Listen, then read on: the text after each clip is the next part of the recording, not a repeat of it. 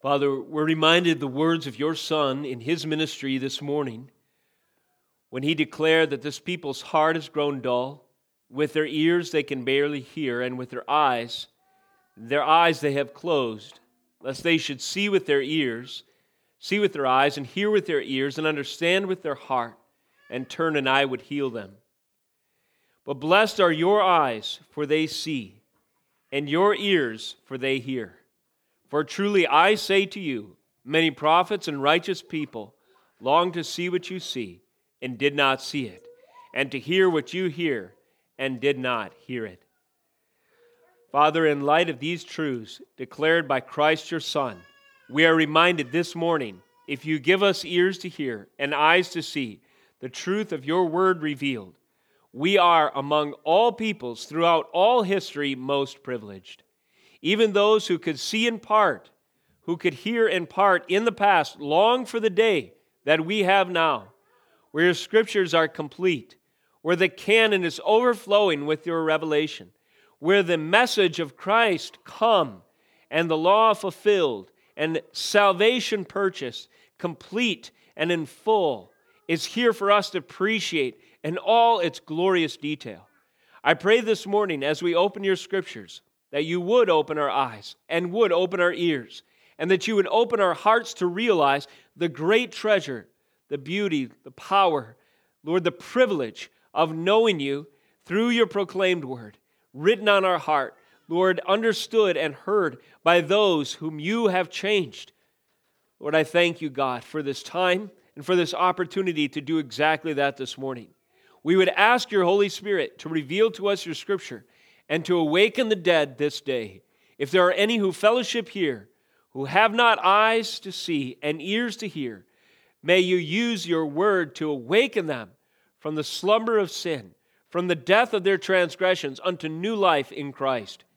Lord, and for those of us who have received your great salvation, who now walk in the Spirit, who enjoy regeneration and sanctification, Lord, in increasing measure, in each day that we walk by your side, we pray that you would give us, Lord, affections, joy, a wor- a, an appropriate, Lord, love and respect for your word.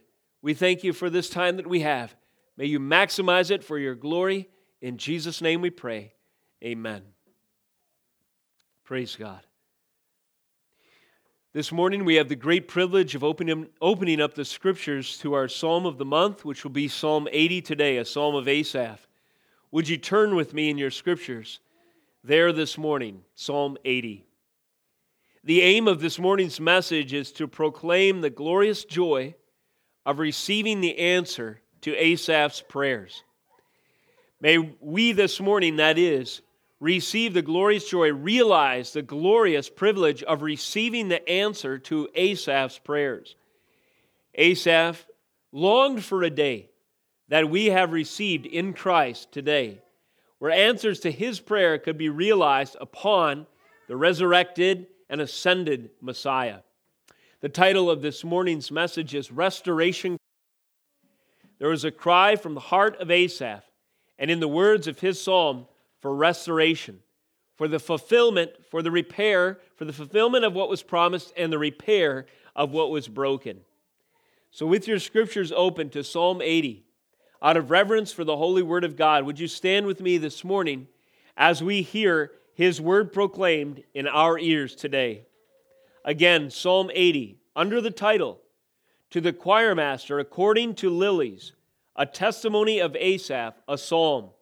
And here we have the holy word of God in verse 1. Give ear, O shepherd of Israel, you who lead Joseph like a flock, you who are enthroned upon the cherubim, shine forth before Ephraim and Benjamin and Manasseh.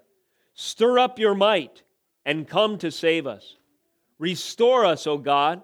Let your face shine that we may be saved. O Lord, God of hosts, how long will you be angry with your people's prayers?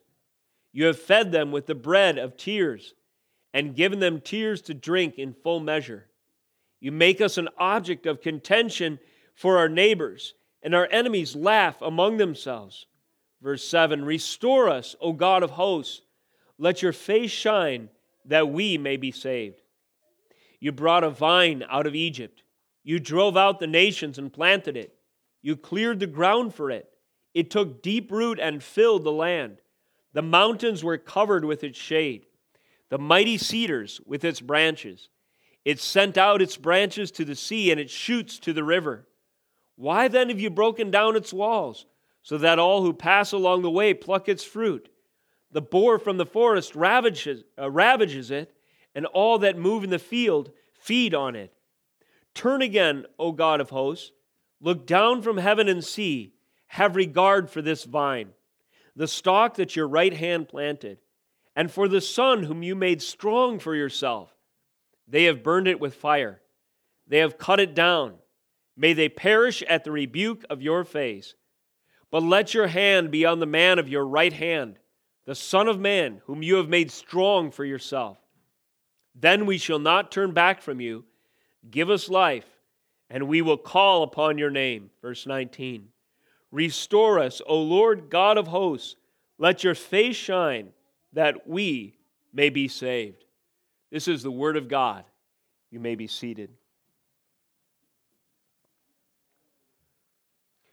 Psalm 80 is among the Psalms of Asaph that, be, that can be classified as a communal or a community lament, a collective cry for restoration, a collective cry of anguish for the pain that the nation endures, having fallen from its once great status, now suffering the derision and persecution of its neighbors, and losing its power, its standing, its influence among the peoples.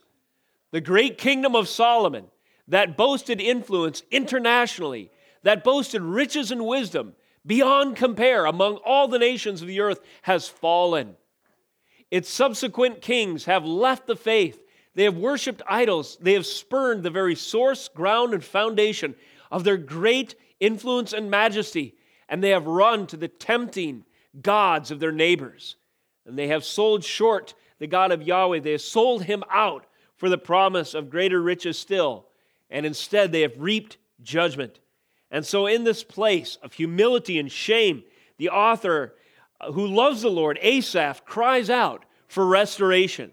Restore us once again to our rightful position as a nation called to be a light to other peoples. You remember the covenant made to Abraham. The Lord called out an unlikely individual, a man who had no children until he was up around 100 years old, and a barren wife until that time when God miraculously overruled these forces of nature. And he told Abraham, I have called you to be a light to the nations. He said to him, I will make of you a great nation. There were times in the course of Abraham's life where he doubted the promises of God. Why? Because he was so old and yet without children.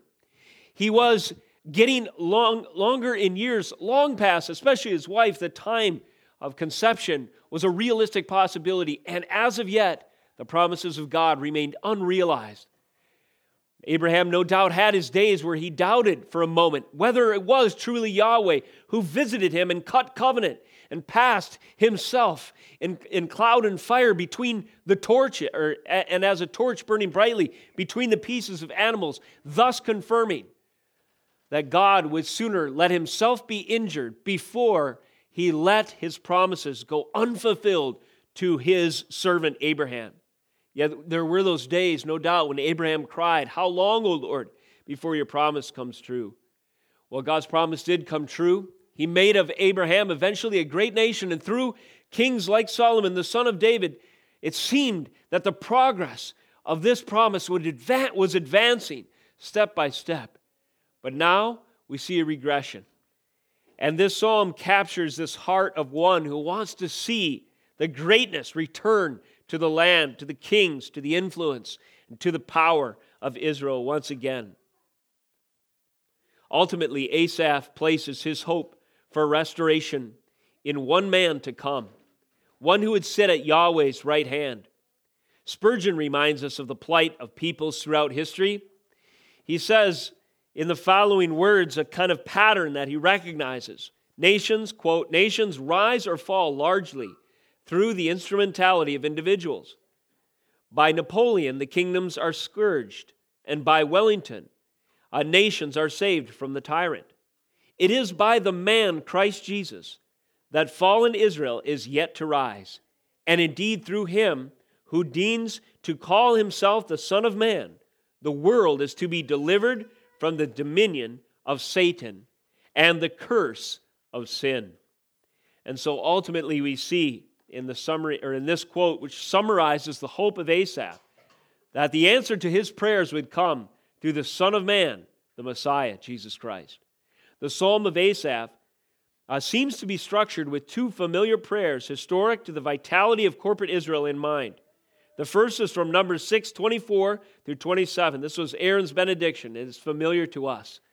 Aaron was to pray at certain appropriate times in closing a prayer of blessing on the people. The Lord bless you and keep you. The Lord make his face to shine upon you and be gracious to you. The Lord lift up his countenance upon you and give you peace. There is a cry that the face of the Lord, the countenance, the smile, the glory, the compassion, the mercy of God be turned in communication, communion, relationship, and favor upon the people. When this was the reality in the community of Israel, they were in a good place. When the Lord's face was turned from them in judgment, when the Lord's face was turned from them in times like Asaph endured, then there was a great loss and a great cause for concern. The second prayer was one of Moses, and this prayer attended the progress, the advancement of the Ark of the Covenant through the wilderness. We have this prayer recorded in Numbers 10 35 through 36. Moses would often pray when the ark arose to move Arise, O Lord, and let your enemies be scattered and let those who hate you flee before you. And when the ark would return, when it rested, he said the following Return, O Lord, to the ten thousands, ten thousand thousands of Israel. And in these prayers, we see that there is a cry for the people to be in the good graces of the Lord and for their station to be secure. Return, O Lord, to the ten thousand uh, thousands of Israel. Moses recognized, Aaron recognized, that without the abiding presence of God, without the continual, con- continual conditions of his favor met, that it would be a dark day indeed. So, when would Israel once again enjoy this favor of the Lord? When the ark was central among them, the favor of the Lord when the priesthood was functional and where godly men filled that office. When would the cries of Asaph be answered in full? Well, we've already answered the question with the arrival of the Messiah, Son of Man, Jesus Christ. And so Psalm 80 looks forward to that day. There is a contrast drawn three uh, ways, may I submit, in Psalm 80, where Asaph uses imagery to contrast the plight of Israel, where they are in their course and his day, and the promise of where they would be according to the covenant. Three images that contrast the promise, the promise, and the plight of Israel. Let's consider them this morning. Number one, wilderness procession.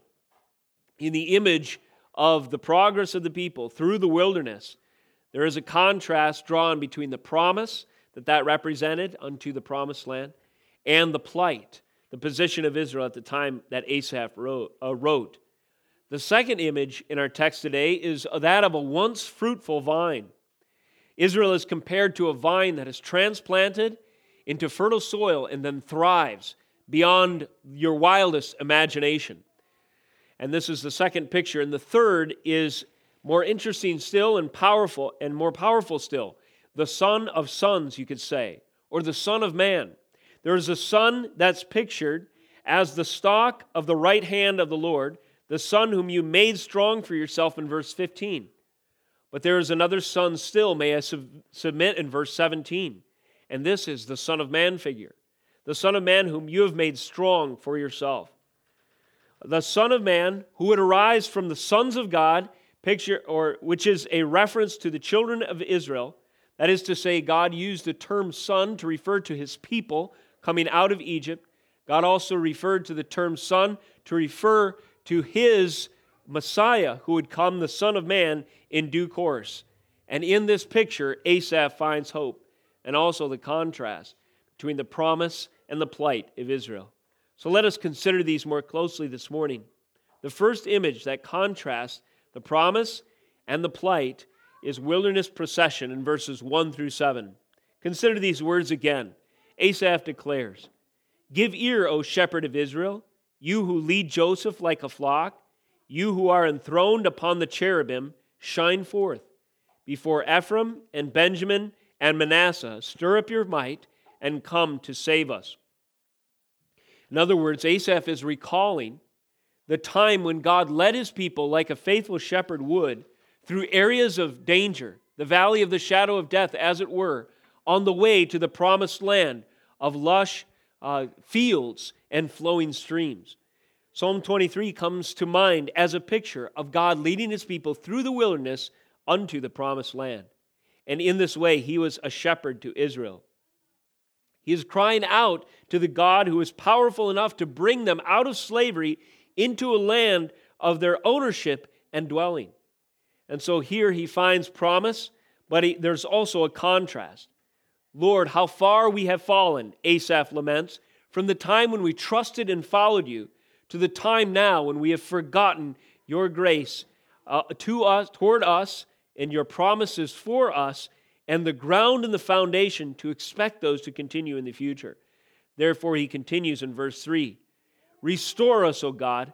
Let your face shine that we may be saved. O Lord God of hosts, how long will you be angry with your people's prayers? In verse 5, you have fed them with the bread of tears and given them tears to drink in full measure. You make us an object of contention for our neighbors, and our enemies laugh among themselves.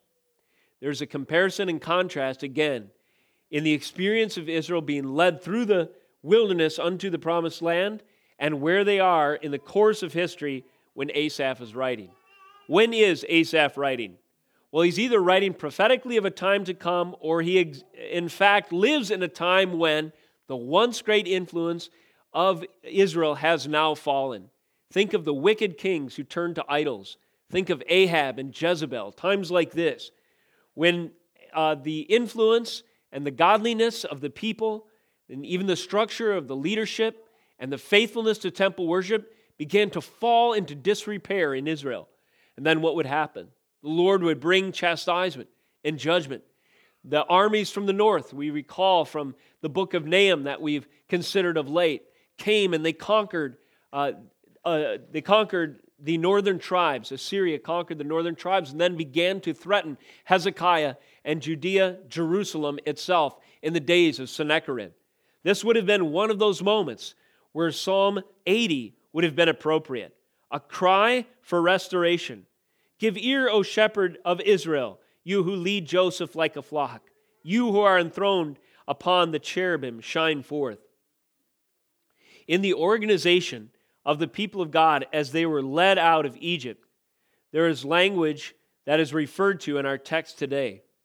This imagery, that is to say, is derived from the order of Israel's camp and their convoy, how they were situated when they would set up camp for a time in the wilderness, and how they were to travel once they broke camp and continued toward the promised land. You can see this in Numbers 2 17 through 22. Interesting details indeed. Joseph's brother, Benjamin, and his sons, so that would be these three references associated with Joseph Ephraim, Benjamin, and Manasseh, were three tribes that camped in a particular location. Think of the arrangement of the camp. In the center, you have the tabernacle and the Levites. And then all around, on each side, to east, west, north, and south, you have the arrangement of the children of Israel. First of all, you have Judah, Issachar, and Zebulun. These are to the east. So those three tribes would, would park their tents, they would camp to the east side of the tabernacle. Second, uh, down in the south, you would have Reuben, Simeon, and Gad.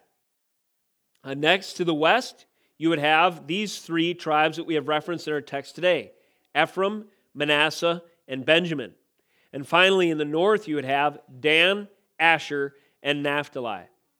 So here you are camped. Imagine yourself in one of those tribes, and you receive the news that in the morning at daybreak, we'll break down our tents and we will begin the procession. We're talking a million plus people, historians figure.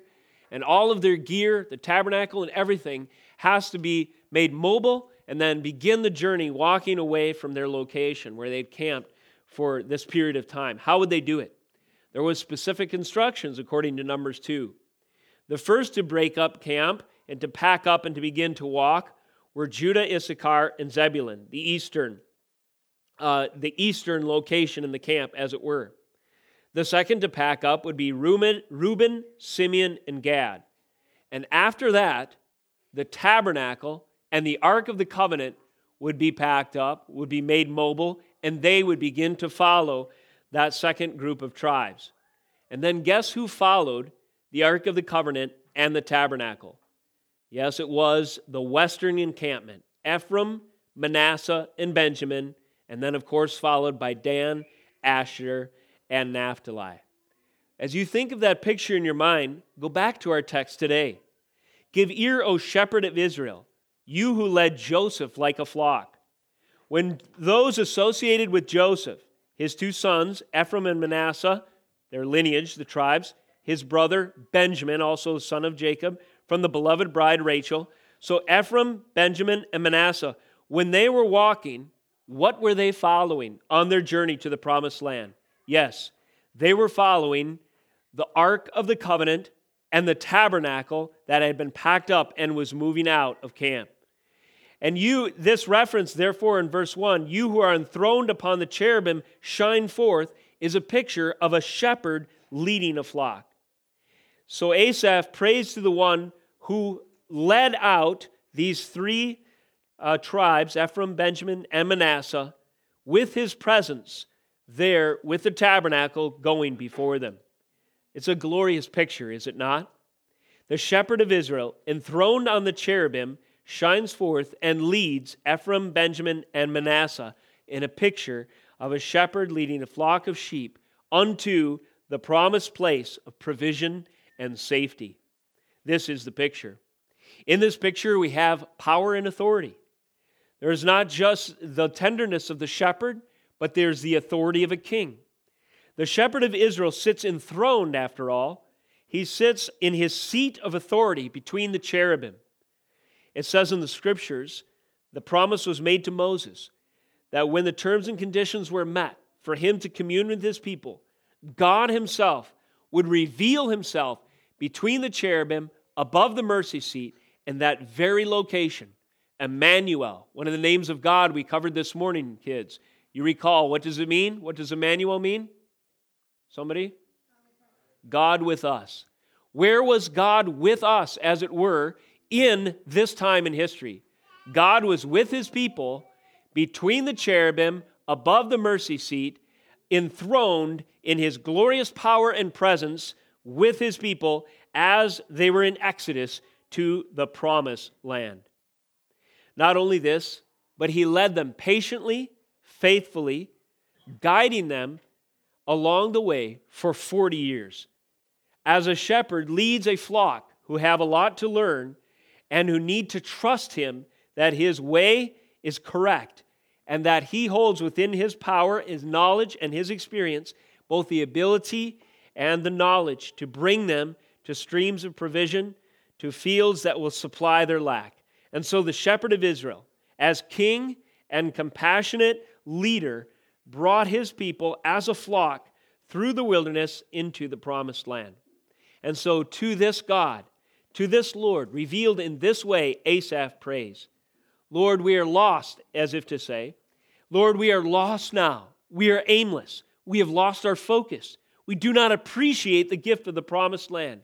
But you are the one enthroned who made a place with your people, Emmanuel, God with us, who led us through valleys of darkness and among enemies who were anxious to destroy us. Through these fields of wilderness, where not so much as a stream or wheat or single stalk of wheat would grow. And you provided for us manna, direction, and power to defeat our enemies during this time. And so we pray that you would restore us. The restoration cry is offered to the one who led his people in these dire circumstances out of captivity into the promised land. This is pictured in this organized encampment and the organized journey that was taken uh, during the Exodus, or that was commanded uh, during the Exodus.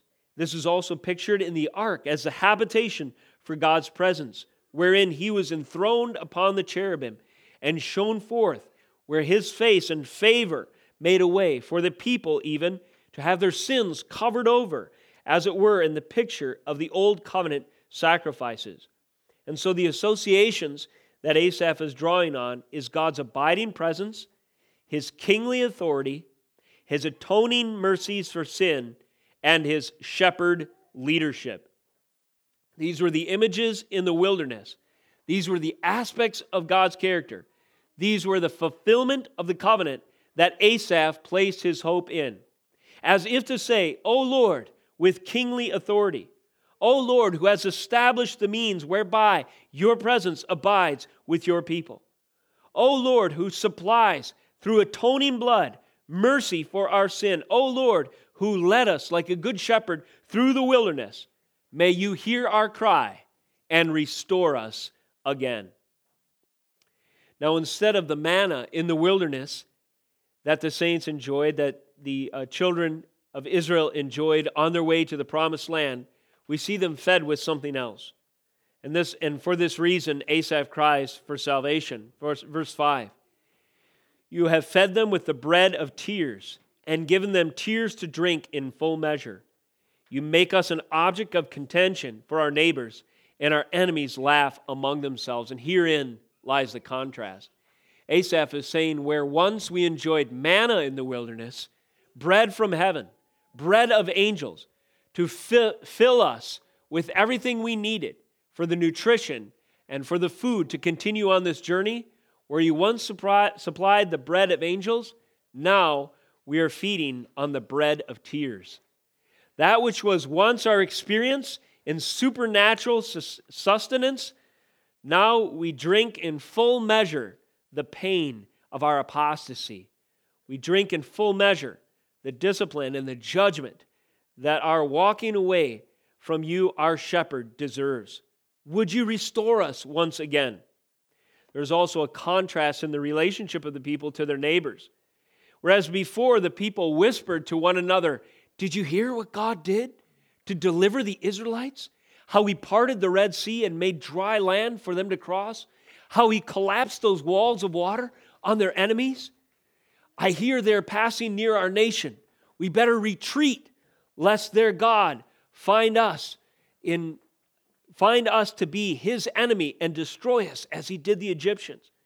There was this whispered campaign among the nations to watch out for this band that was traveling through their land. Keep your distance. The Lord has given them power to destroy their enemies. He has done so even by moving earth and sea, heaven and earth, to destroy those who would oppose him. But now we see during Asaph's time that the opposite is the case. You make us an object of contention for our neighbors. Now our neighbors argue with themselves who will get the spoil as they encroach upon our boundaries, unopposed, and take from our stores of grain and otherwise. He goes further, and our enemies laugh among themselves. Do you remember the people once great that we feared who crossed the Red Sea on dry land? Now I can go and get my fill from their crops without even picking up a sword.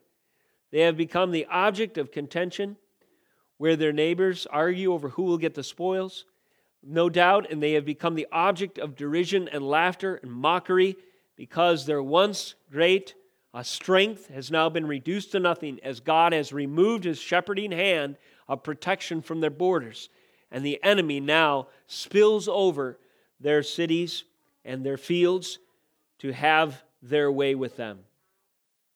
And so we see in this picture of wilderness procession images that, contra- that contrast the promise and the plight of Israel. And so it is that Asaph sets the stage for his cry for restoration. Second picture in the text is a fruitful vine, a once fruitful vine. Asaph continues, verse 7 Restore us, O God of hosts. Let your face shine that we may be saved. You brought a vine out of Egypt. You drove out the nations and planted it. You cleared the ground for it. It took deep root and filled the land. The mountains were covered with its shade, the mighty cedars with its branches. It sent out its branches to the sea and its shoots to the river. Why then have you broken down its walls, so that all who pass along the way pluck its fruit? The boar from the forest ravages it, and all that move in the field feed on it. So here we have this picture of a once great, once fruitful, once dominant planting or vine. This idea of a vine compared to God's people and the nation of Israel is relatively common imagery through the Old Testament. It's common, in fact, all the way back to Genesis 49, which is an interesting reference. While Jacob is praying a blessing over his children, when he comes to Joseph, who is referenced in our text today with his children and his brother, the message or the blessing is as follows Genesis 49 22. Joseph is a fruitful bow, a fruitful bow by a spring, or bough, I should say. Joseph is a fruitful bough, a fruitful bough by a spring, that is a vine or a branch, a plant that uh, is full of sap and bearing fruit. It says the archers bitterly attacked him, shot at him, and harassed him severely. Yet his bow remained unmoved. His arms were made agile by the hands of the mighty one of Jacob. From there is the shepherd, the stone of Israel. By the God of your father who will help you, by the Almighty who will bless you with blessings of heaven above, blessings of the deep that crouches beneath, blessings of the breast and of the womb. Blessings of your father are mighty beyond the blessings of uh, my parents, up to the bounties of the everlasting hills. May they be on the head of Joseph and on the brow of him who was set apart from his brothers. And so, he, and it goes on to say of Benjamin, he's a ravenous wolf in the morning devouring the prey, and at evening dividing the spoil. So here is a, a portion of the promise of the future that Joseph and those associated with him will enjoy. They will be a fruitful bough. They will be a vine that increases in its vitality and gains more and more fruitfulness. They will be victorious over their enemies. They will enjoy the, uh, the blessings of good shepherding. The stone of Israel, the foundation, will be among them. But now we see, by contrast, that the once great fruitful bough, or the once great fruitful vine, has now withered, has diminished. It's been assailed and pilfered. The thieves come in and break down the walls that, that uh, guard it, and they take freely of its fruit. You brought a vine out of Egypt and drove the nations and planted it. You cleared the ground for it. It took deep root and filled the land. The mountains were covered with its shade. In these words, Asaph recalls the time when this vine was transplanted.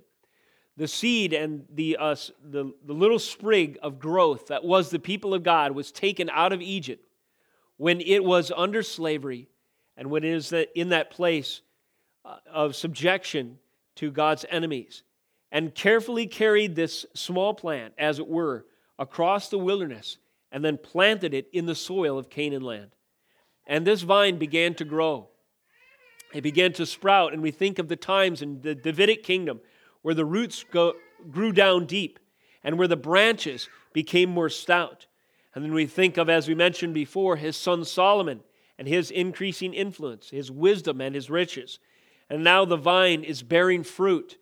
And there are people coming from nations around to see what they have heard by rumor of this great vine. So the Queen of Sheba arrives bearing gifts and seeking the wisdom of this famous king. And when she comes, she finds that the rumors are only partially true. But in fact, it was far more than she had even imagined. The glories of God proclaimed through the wisdom of the king of Israel at this time. The vine that was transplanted from Egypt was taking root, was growing, and thriving. But Asaph marks a time when that thriving growth was numbered and began to reverse.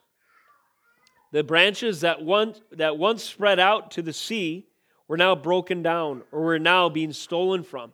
The walls that surrounded it protected it from enemies were now destroyed. The animals from the surrounding forest, like the boar, ravages it. If anyone has seen how a pig roots in the ground, um, over at Joel's place, my brother, he's got uh, pigs, and there you can tell where they were last year because nothing is growing there. Why? Because the pigs just continually turn up the soil with their snout and their hooves and whatnot. They destroy everything there. They turn it basically into a wasteland. This is the picture of the plight of Israel at this time. The once transplanted a vine that grew and spread in its influence has now been trampled and exploited, unprotected, overrun, and rooted up by enemies. This is then the image that Asaph draws upon to describe the plight of Israel at this time. We've asked the question and ventured an answer already. When would Asaph's prayer be answered? Was there any hope for this vine in the future? It is no accident that Christ himself answers this question in John 15. There will come a day when Asaph's cry for restoration will be answered. And when will it be ultimately answered? May I submit to you when the Messiah arrives, the Son of Man? How does he identify himself in John 15? Listen I am the true vine, and my Father is the vine dresser. Every branch of mine that does not bear fruit, he takes away. And every branch that does bear fruit, he prunes, that it may bear more fruit. Already you are clean because of the word I have spoken to, to you. Abide in me, and I in you. As the branch cannot bear fruit by itself unless it abides in the vine, neither can you unless you abide in me. I am the vine, you are the branches. Whoever abides in me, and I in him, he it is that bears much fruit. For apart from me, you can do nothing. If anyone does not abide in me, he is thrown away like a branch and withers. And the branches are gathered, thrown into the fire, and burned. If you abide in me, and my words abide in you, ask whatever you wish, and it will be done for you. By this my Father is glorified, that you bear much fruit, and so prove to be my disciples. In this picture of a fruitful vine restored, Jesus Christ is the fulfillment and the answer to Asaph's cry for restoration. You see, Solomon was just a glimpse, just a picture. A greater than Solomon would come. Jesus himself identified himself and his ministry as the greater than Solomon. There was a vine, there was fruitfulness, but it was temporary and it was symbolic. At the time when the kingdom had reached its glorious crescendo and apex under Solomon's rule, but there would come a greater king still. This Jesus was King of kings, is King of kings and Lord of lords. More than this, this Jesus who would come, the Son of Man on the horizon, for which Asaph longed to see, this Jesus was the true vine. And in him was great abundance, abundance that would not wither, but would abound unto eternal life. This was the hope that Asaph sought and cried for in Psalm 80 a vine that could not wither, fruit that would abound eternally, and promises that would be fulfilled and were not subject to their enemies' destruction or to the apostasy of those who had forgotten the covenants of the Lord and left his worship unattended. Thirdly, the image that Asaph uses to contrast the promise and the plight of Israel, not just the wilderness journey, not just a fruitful vine, but son. Son of sons, if you will. And here we see, by greater glory still, an answer on the horizon to Asaph's prayer as we think of Christ fulfilling these words. Verse 14 Turn again, O God of hosts. Look down from heaven and see. Have regard for this vine, the stalk that your right hand planted, and for the son whom you made, whom you made strong for yourself. They have burned it with fire, they have cut it down. May they perish at the rebuke of your face. But let your hand be on the man of your right hand, the Son of Man, whom you have made strong for yourself. Then we shall not turn back from you. Give us life, and we will call upon your name. Restore us, O Lord God of hosts. Let your face shine, that we may be saved. First of all, let's notice the sort of chorus for this song. You may have seen that three times and indeed a fourth, similar words appear. Verse 3 Here's the cry, restoration cry Restore us, O God. let your face shine that we may be saved. The second reference, verse 7 Restore us. The chorus arises from Asaph's psalm again. Restore us, O God of hosts. Let your face shine that we may be saved. Verse 14 is an echo as well. Turn again, O God of hosts. Look down from heaven and see. Have regard for this vine. And finally, verse 19 Restore us, O Lord, and that's the term uh, Yahweh there. There is an ascendancy of the reference to God unto his glorious covenant, matchless covenant name. Restore us, O Lord God of hosts. Let your face shine that we may be saved. If you look in the original language, and maybe your translation might record the Hebrew this way restore us can also be translated turn again. It, you could read uh, as follows Turn again, O Lord, uh, to us. Let your face shine. Or, I, am sorry, that's uh, verse 14. Um, the uh, turn us again would be the reference in verse 4. So there's a cry to the Lord in restoration, which also could be translated, Turn us again, O God, let your face shine. And then verse 14, there's a, a cry, there's a request that the Lord would turn toward us. This is uh, goes this correlates with the language of let your face shine upon us. Turn again, O Lord. Look down from heaven and see. Have regard for this vine. Pay attention to us. Pursue and restore a relationship with us. And then, two more times in the text, the cry for the Lord to turn them again to Him. Restore us, or turn us again, O God of hosts. And finally, verse 19 Restore us, turn us again, O Lord God of hosts. Let your face shine that we may be saved. This is the language of regeneration and repentance. The Lord changes our hearts so that we would turn to Him. And the Lord, through His Son, Jesus Christ, turns His face to us. And now there is a face to face, a before the face of God, restored relationship in salvation enjoyed by God and His people. God, by the sovereign power of His Holy Spirit, changes us. He turns us toward Him such that we turn from our sin and repentance and face Him and receive His salvation for us. And there is a turning of the Lord from judgment unto favor, and His face shines upon us. And now, in this Emmanuel, God with us relationship, restored communion, where a sacrifice is provided, there is a turning of faces toward one another. This is the picture that is accomplished through the Son of Man's work that Asaph expected, longed for, and prophesied. Verse 17, but let your hand be on the man of your right hand, the Son of Man, whom you have made strong for yourself. In other words, there is only one way for us to be restored turn towards God, and for God's face to be turned towards us so that communion can be restored that the cry of restoration from Psalm 80 can be fulfilled. And this is in Jesus Christ, the true Son of God. As we see in the uh, context of this passage here, there are perhaps two sons referred to. And this goes back to the reference to the people of God, verse 14. Have regard for this vine. So that would be a reference to the children of Israel, the stalk that your right hand planted for the son whom you made strong for yourself. Here, Asaph is asking God to look after his son, and in this term, son, he references the nation of Israel. The nation of Israel was called the Son of God. It was a term to refer to his people. But there is a second son that makes this uh, cry or this prayer possible, the answer to this prayer possible. Verse 17. But let your hand be on the man of your right hand, the Son of Man, whom you have made strong for yourself.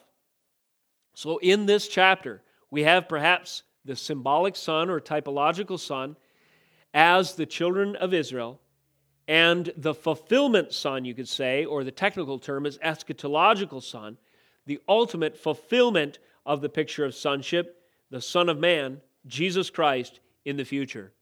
Think of this biblical reference. Uh, in the New Testament, it says of Jesus, Out of Egypt I have called my son. You might ask this question Did God call the nation of Israel out of Egypt unto the promised land? Or did God call Jesus out of Egypt to be the Son of God and Son of Man, as it were? And the answer to both questions is yes. When Israel was called out of Egypt unto the promised land, it was a symbol, a type. It was a picture of the Son of Man to come. Where did Jesus go when he was a toddler? He had to flee with his parents to Egypt. And then Matthew tells us that the uh, prophecy, out of Egypt I have called my son, was fulfilled when Jesus traveled out of Egypt back to the promised land, as it were, in his life and ministry. These were the or these were the fulfillment, these events were the fulfillment of what was in shadow form, of what was spoken by prophetic prophecy and song in Psalm 80. The typological Son would give way to the Son of Man. This term, Son of Man, is how the New Testament refers to Jesus most often. That is to say, it is Jesus' favorite name for himself. Uh, any of you young people, we covered this this morning. How many times does the, does the New Testament refer to Jesus as the Son of Man? 71. Whoa, good job. 71, good job. 71 times in the New Testament, Jesus is referred to as the Son of Man. This morning in our study, we we're talking about what that means. Does this just mean that Jesus was, yes, indeed, not just fully God, but also fully human? Well, that, is a, that could be associated with the term Son of Man, but it is far more. The term Son of Man is a figure, it is a term from the Old Covenant that refers to one that Daniel sees in Daniel chapter 7 the Son of Man who ascends to the Ancient of Days, God the Son ascending to God the Father to receive his kingdom. This is the Son of Man. Think of uh, Jesus as the Son of Man was also, in a sense, the son of Joseph. Uh, Mary and Joseph uh, had a son, Jesus. Although conceived of the Holy Spirit, he was nevertheless in the lineage of David, and as such was the son of Joseph. So these terms become important when we think of Joseph featured in the beginning of our text. Give ear, O shepherd of Israel, you who lead Joseph like a flock. Uh, before Ephraim, Benjamin, and Manasseh. This is the family of Joseph that, was re- that is referred to here. Asaph is speaking of a time where a son of Joseph would come who would be the Son of Man, who would return to the position or who would assume the position of shepherd of his people, that would be, yes, enthroned on the cherubim, that is, shed his own blood on the mercy seat, and in so doing establish the sacrifice for his people's sin, and would lead them by the power of his Holy Spirit unto eternal life. We can uh, relate to the experience of Israel being led out of the wilderness unto the promised land in following Jesus Christ, the Son of Man, the Son of Joseph, who is enthroned upon the cherub, that is, whose blood was shed upon the mercy seat for us, and now ascended before the Father as Son of Man, receiving his kingdom and his glorious rule and reign, has declared victory over sin, over death, over the devil over sickness, sorrow, and pain, and is leading us unto restoration. Our face has been turned to Him in repentance. His face has been turned to us in His work on Calvary. Thus, the restoration cry of Asaph is fulfilled in the Son of Man, Jesus Christ. This is a lot to take in, I know. But even and and though we're just touching upon these things quickly, I would encourage you to take some time this week and consider Psalm 80 fulfilled in Christ in its depth and glorious detail. As you do so, these words come alive, do they not? Let your hand be on the man of your right hand. Who is the man of the Lord's right hand? The Son of Man, whom you have made strong for yourself. Could this not be the one who sits at the right hand of the majesty on high, we see referred to in Hebrews 1? Could this not be the one, it is in fact, who is spoken of in the vision that Daniel saw, who ascends to the right hand of the Father to receive his kingdom? The name Benjamin itself means son of my right hand.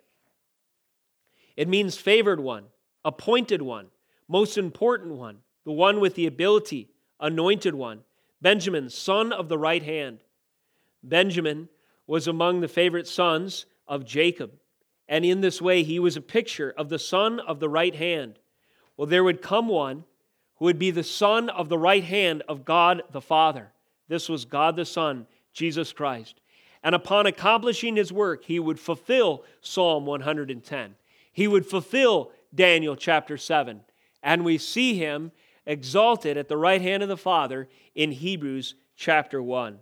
The fulfillment of the prophecies of old, the answer to the cry of restoration from the mouth of Asaph. So, in conclusion, we see indeed that these images contrast the promise and plight of Israel, but they also prophesy of one to come. That is, the, the uh, journey of God's people through the wilderness, the fruitful vine that has withered and now cries out to be recultivated, and finally, all this hinging upon the Son of Man to come. Brothers and sisters, the aim of this morning's message is to proclaim the glorious joy of receiving the answer to Asaph's prayers. If you are in Christ this morning, do you realize, saint, that you have received the answer to Asaph's cry? Put yourself in Asaph's shoes. The nation is falling apart around you. Enemies are overrunning the borders. At certain points in the history of Israel, the ark itself, the seat of God's presence among them, it was the token of assurance that God was with them proof of Emmanuel was stolen by, by the enemy armies. Where would hope be then? Upon the theft of the Ark of the Covenant, the high priest, Eli himself, aging, rolled over backwards, his neck snapped, and he died.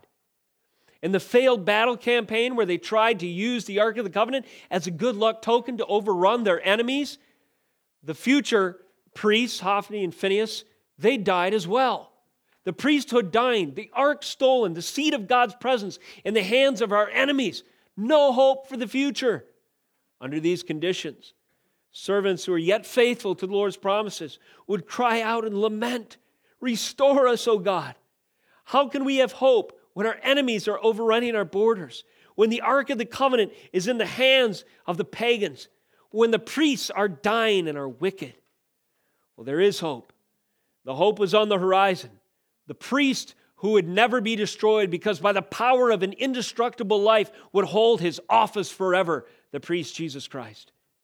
There was hope in the future on the horizon where God the Son, who would come, Yahweh in flesh, Jesus Christ, to satisfy the terms of covenant, spilling his own blood and shedding it, sprinkling it, as it were, on the mercy seat. And thus, God would restore the relationship with man so his face could turn to us in redemption in redemption our face to him in repentance we have received an answer in Christ to Asaph's prayers may we appreciate it this morning. Salvation has come in Yahweh in flesh Jesus Christ son of man son of God called forth out of Egypt through his ministry unto the right hand of the Father.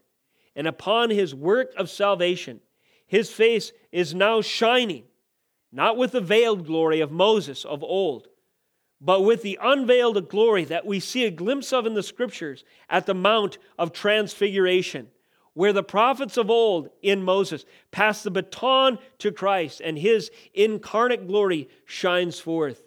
It was his blood that was sprinkled on the mercy seat, securing our restoration, completing the terms of our relationship our reconciliation before the Lord. And where is he now? Yes, indeed, he is enthroned. He is enthroned at the right hand of the Father, and his face is shining upon the redeemed. And thus, the Psalm 80 restoration cry is answered in Jesus Christ our Lord. Let us thank him in a closing prayer this morning. Father, we thank you that the heart cry of the saints of old has been realized in history with the arrival and completion of the work of Jesus Christ our Lord. We thank you that He is the Alpha and the Omega. We thank you that He is Emmanuel, God with us, King of kings and Lord of lords. We thank you that our communion, our fellowship, our reconciliation is secure in His work on Calvary. We thank you that we have the promised land of glory to look forward to, and we have the assurance of this in the Son of Man's own shed blood. We thank you for these glorious revelations from your Holy Scripture. Lord, I pray that you would make them real and alive in our heart, and that you would use them to draw the lost unto salvation, to know that restoration of a sinner with the holy God is possible only in Jesus Christ, our Lord and Savior. It is in His name we pray. Amen.